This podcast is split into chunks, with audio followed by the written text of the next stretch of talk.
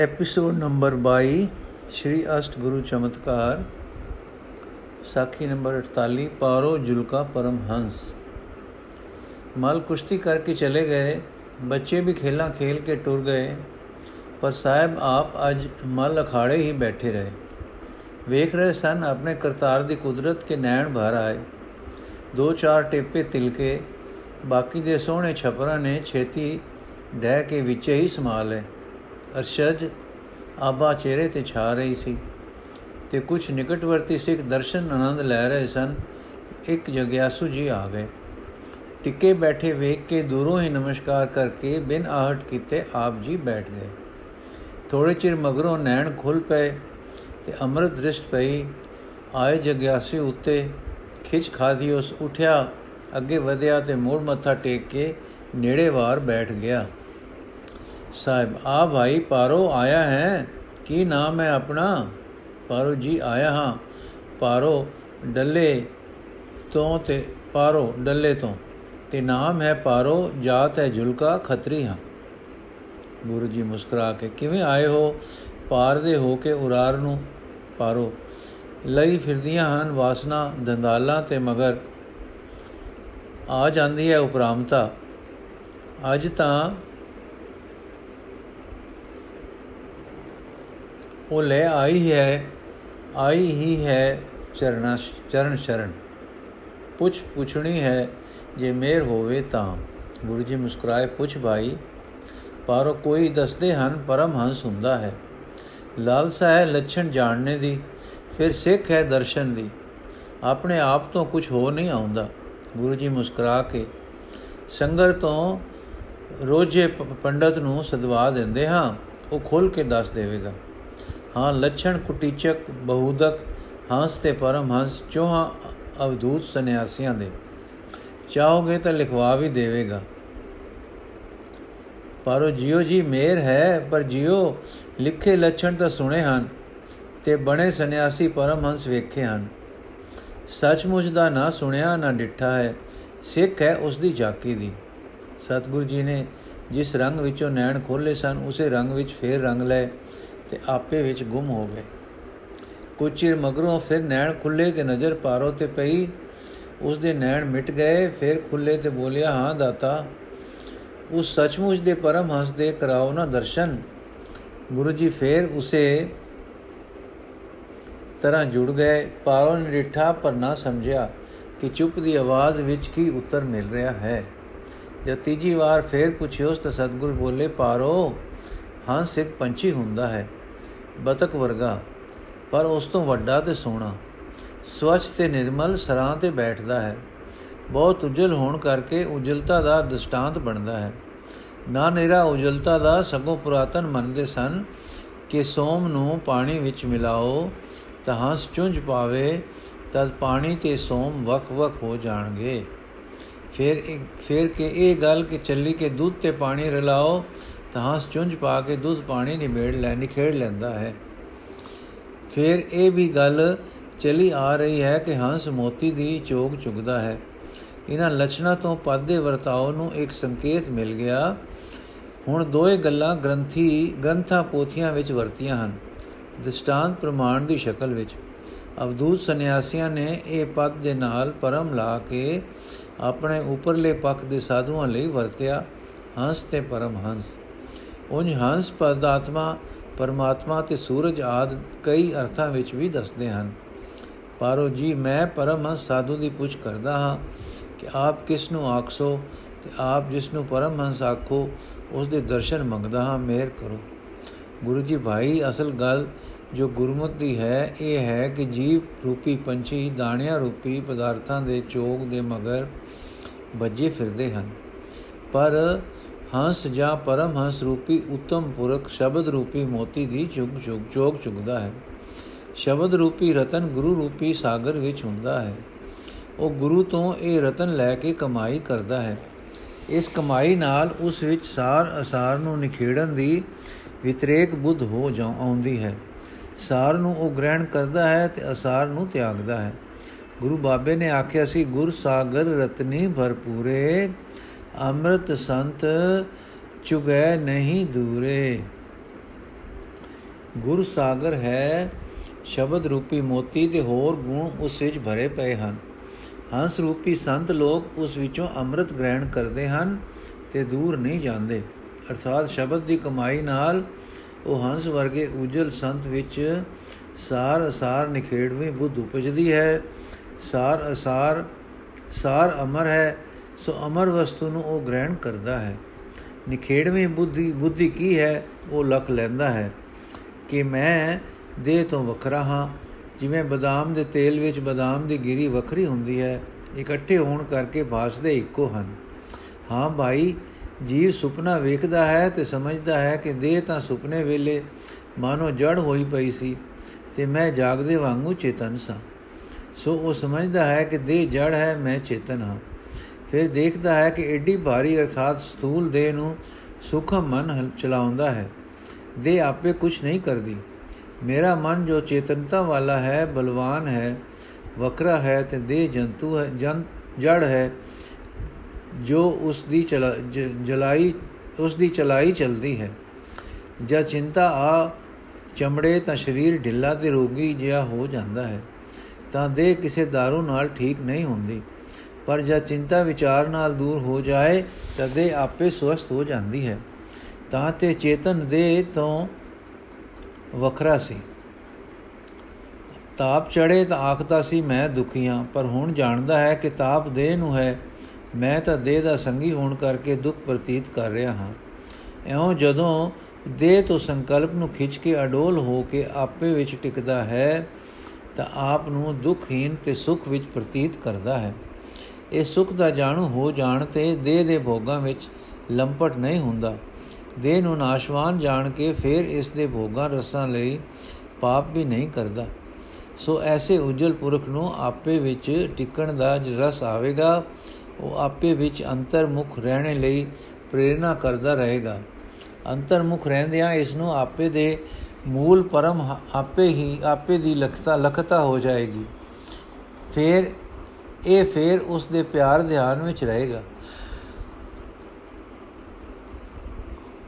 ਸਾਹ ਵਟ ਕੇ ਪਾਰੋ ਬੜੇ ਗੌ ਨਾਲ ਸੁਣਦਾ ਪਿਆ ਸੀ ਤੇ ਸਮਝਦਾ ਪਿਆ ਸੀ।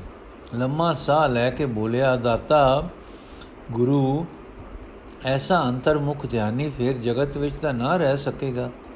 ਗ੍ਰਸਤ ਬੜਾ ਚਿੱਕੜ ਹੋਊ, ਉਸ ਲਈ ਗੁਰੂ ਜੀ ਕਮਲ ਜਲ ਵਿੱਚ ਵਸਦਾ, ਜਲ ਤੋਂ ਅਲੇਪ ਰਹਿੰਦਾ ਹੈ। ਉਸ ਦਾ ਪਿਆਰ ਧਿਆਨ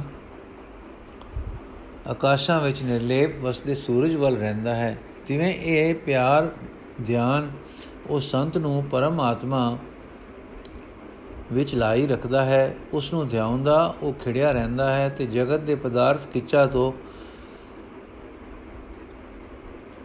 ਜਗਤ ਦੇ ਪਦਾਰਥ ਖਿੱਚਾਂ ਤੇ ਮੋਹ ਉਸ ਨੂੰ ਚਮੜਦੇ ਨਹੀਂ।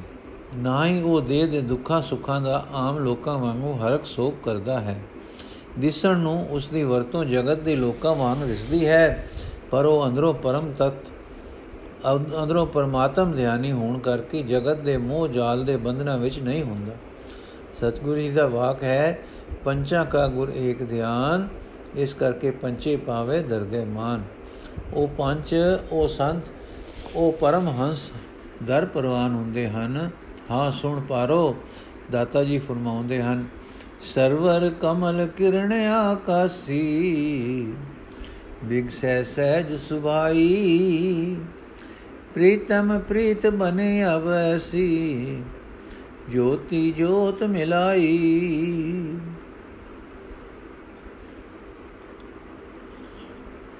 ਅਰਥਾਤ ਕਮਲ ਸਰੋਵਰ ਵਿੱਚ ਹੈ, ਕਿਰਣਪਤੀ ਸੂਰਜ ਆਕਾਸ਼ ਵਿੱਚ ਹੈ, ਪਰ ਉਸ ਦੀ ਕਿਰਨ ਆ ਪੈਣ ਨਾਲ ਕਮਲ ਵਿਗਸਦਾ ਹੈ ਬਿਨਾਂ ਕਿਸੇ ਯਤਨ ਦੇ। ਸਹਿਜ ਸੁਭਾਵਕ ਹੀ ਤਿਵੇਂ ਮੇਰੇ ਦਿਲ ਵਿੱਚ?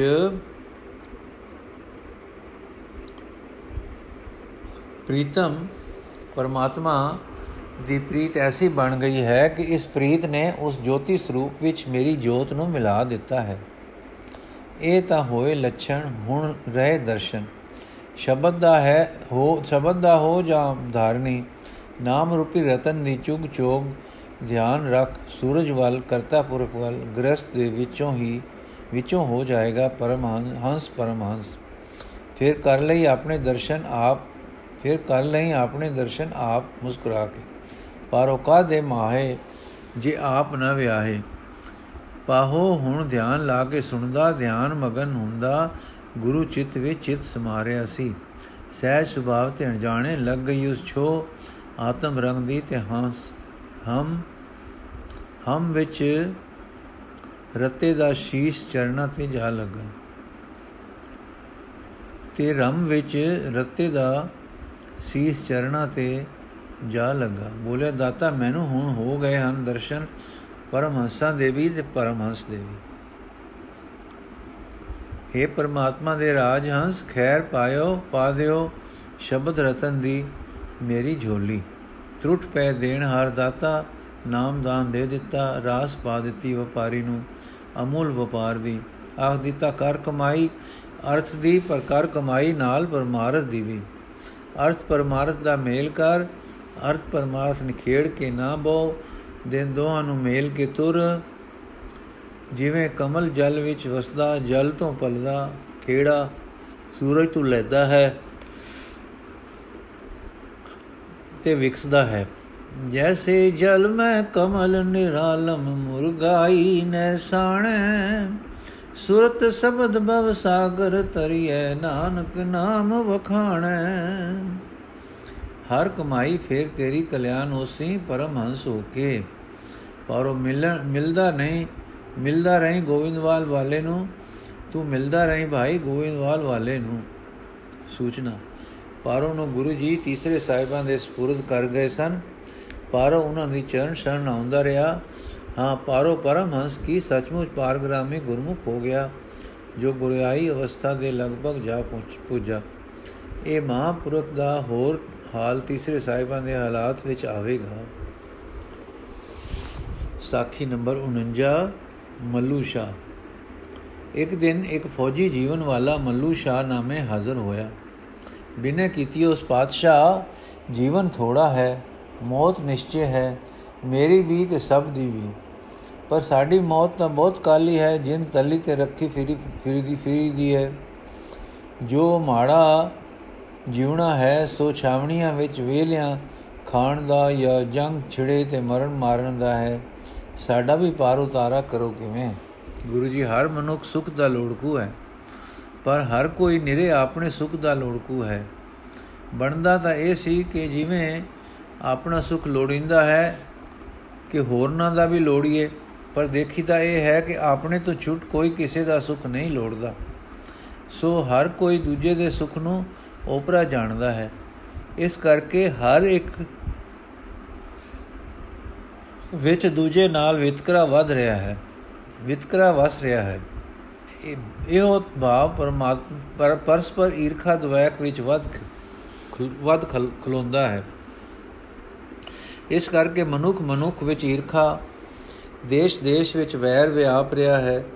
ਜੇ ਮਨੁੱਖ ਇਸ ਭਾਵ ਵਿੱਚ ਆ ਜਾਣ ਕਿ ਆਪਣਾ ਸੁਖ ਲੋਚਣ, ਪਰ ਨਾਲ ਹੀ ਦੂਸਰੇ ਦਾ ਸੁਖ ਵੀ ਲੋਚਣ, ਤਾਂ ਅੰਦਰੋਂ ਵਿਤਕਰਾ ਘਟੇ ਤੇ ਹਟੇ। ਹਾਂ, ਜੋ ਨਿਜ ਸੁਖ ਤੇ ਪਰ ਸੁਖ ਦੋਹਾਂ ਨੂੰ ਜੀਵ ਜ਼ਰੂਰੀ ਸਮਝੇ ਤਾਂ ਝਗੜੇ ਹੋਣ ਕਿਉਂ? ਤੇ ਜੇ ਇੱਕ ਇੱਕ ਦਾ ਝਗੜਾ ਨਾ ਰਹੇ, ਤਾਂ ਦੇਸਾਂ ਤੇ ਜਾਤਾਂ ਕੌਮਾਂ ਦੇ ਝਗੜੇ ਤੇ ਜੰਗ ਕਿਉਂ ਹੋਣ? ਰਾਜੇ ਪਾਤਸ਼ਾਹ ਕਿਉਂ ਇੱਕ ਦੂਜੇ ਨੂੰ ਮਾਰਨ ਮਾਰਨ ਉੱਠ ਪੈਣ?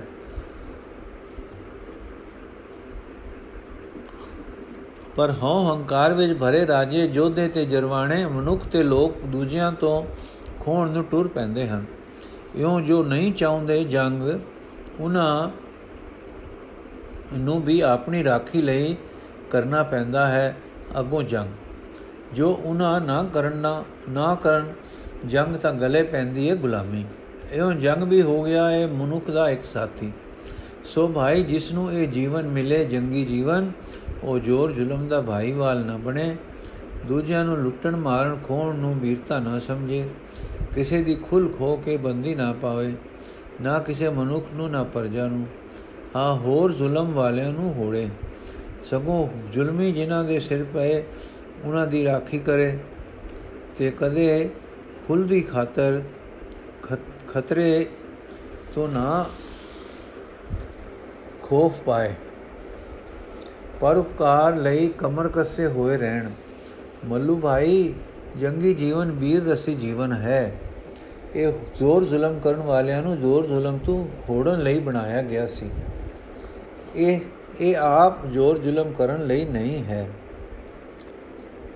ਇਹ ਇੱਕ ਮਹਾਨ ਦਾਨ ਹੈ, ਜਿਸ ਵਿੱਚ ਆਪਣੇ ਸਰੀਰ ਦਾ ਵੀ ਦਾਨ ਹੋ ਜਾਂਦਾ ਹੈ। ਇਸ ਦਾ ਮੂਲ ਹੈ ਉਤਸ਼ਾਹ ਤੇ ਉਤਸ਼ਾਹ ਪਰਉਪਕਾਰ ਕਰਨ ਦਾ ਬਦੀ ਨੂੰ ਰੋਕਣ ਦਾ, ਨੇਕੀ ਨੂੰ ਪ੍ਰਚਾਰਨ ਦਾ ਬਦੀਆਂ ਦੀਆਂ ਬੰਦੀਆਂ ਬੰਦੀਆਂ ਦੀਆਂ ਬਦੀਆਂ ਛੁਡਾਉਣ ਦਾ ਅਤੇ ਖੁੱਲ ਵਿਖਿਲਾਰਨ ਦਾ। ਸੋ ਸੁਰਮਾ ਆਪਣੇ ਬੀਤ ਰਸੀ ਧਰਮਾਂ ਵਿੱਚ ਕਦੇ ਭੀਰੂ ਨਾ ਬਣੇ।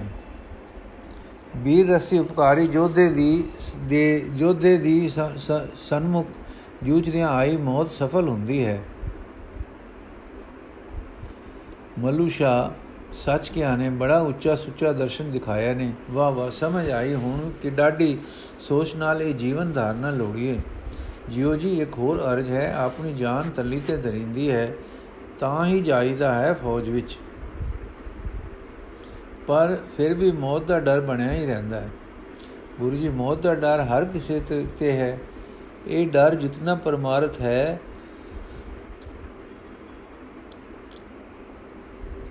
ਇਹ ਡਰ ਜਿੰਨਾ ਪਰਮਾਰਥ ਹੈ। ਪਰ ਫੌਜੀ ਨੂੰ ਇੱਕ ਹੋਰ ਵਿਚਾਰ ਵੀ ਮਸਾਈ ਹੁੰਦੀ ਹੈ ਕਿ ਉਹ ਇਹ ਹੈ ਕਿ ਮਰਨਾ ਬਰ ਹੱਕ ਹੈ ਸਭ ਕਿਸੇ ਦਾ। ਫਿਰ ਮਰਨਾ ਹੁੰਦਾ ਕਿਸੇ ਬਹਾਨੇ, ਕਿਸੇ ਕਾਰਨ। ਸਰੀਰ ਅਕਸਰ ਬਿਨਸਦਾ ਹੈ ਕਿਸੇ ਬਿਮਾਰੀ ਆਦ ਕਾਰਨ ਜੋ ਕਈ ਵੇਰ ਲੰਮੇ ਹੁੰਦੇ ਹਨ। ਜੋਧੇ ਦੀ ਮੌਤ ਸ਼ਸਤਰ ਨਾਲ ਤੇ ਅਕਸਰ ਝਟਪਟ ਹੁੰਦੀ ਹੈ। ਸੋ ਕਿਉਂ ਫਿਕਰ ਕਰੇ ਮੌਤ ਦਾ? ਮੌਤ ਅੰਤ ਹੈ ਹਰ ਜੀਵਨ ਦਾ, ਜੋ ਅਵਸ਼ ਆਉਣਾ ਹੈ। ਫਿਕਰ ਤੇ ਖੌਫ ਕਿਉਂ? ਖੌਫ ਮੌਤ ਦਾ ਨਹੀਂ ਚਾਹੀਏ। ਮਨ ਦੀ ਤਰ੍ਹਾਂ ਬਸਰ ਕੀਤੇ ਜੀਵਨ ਦਾ ਖੌਫ ਚਾਹੀਏ।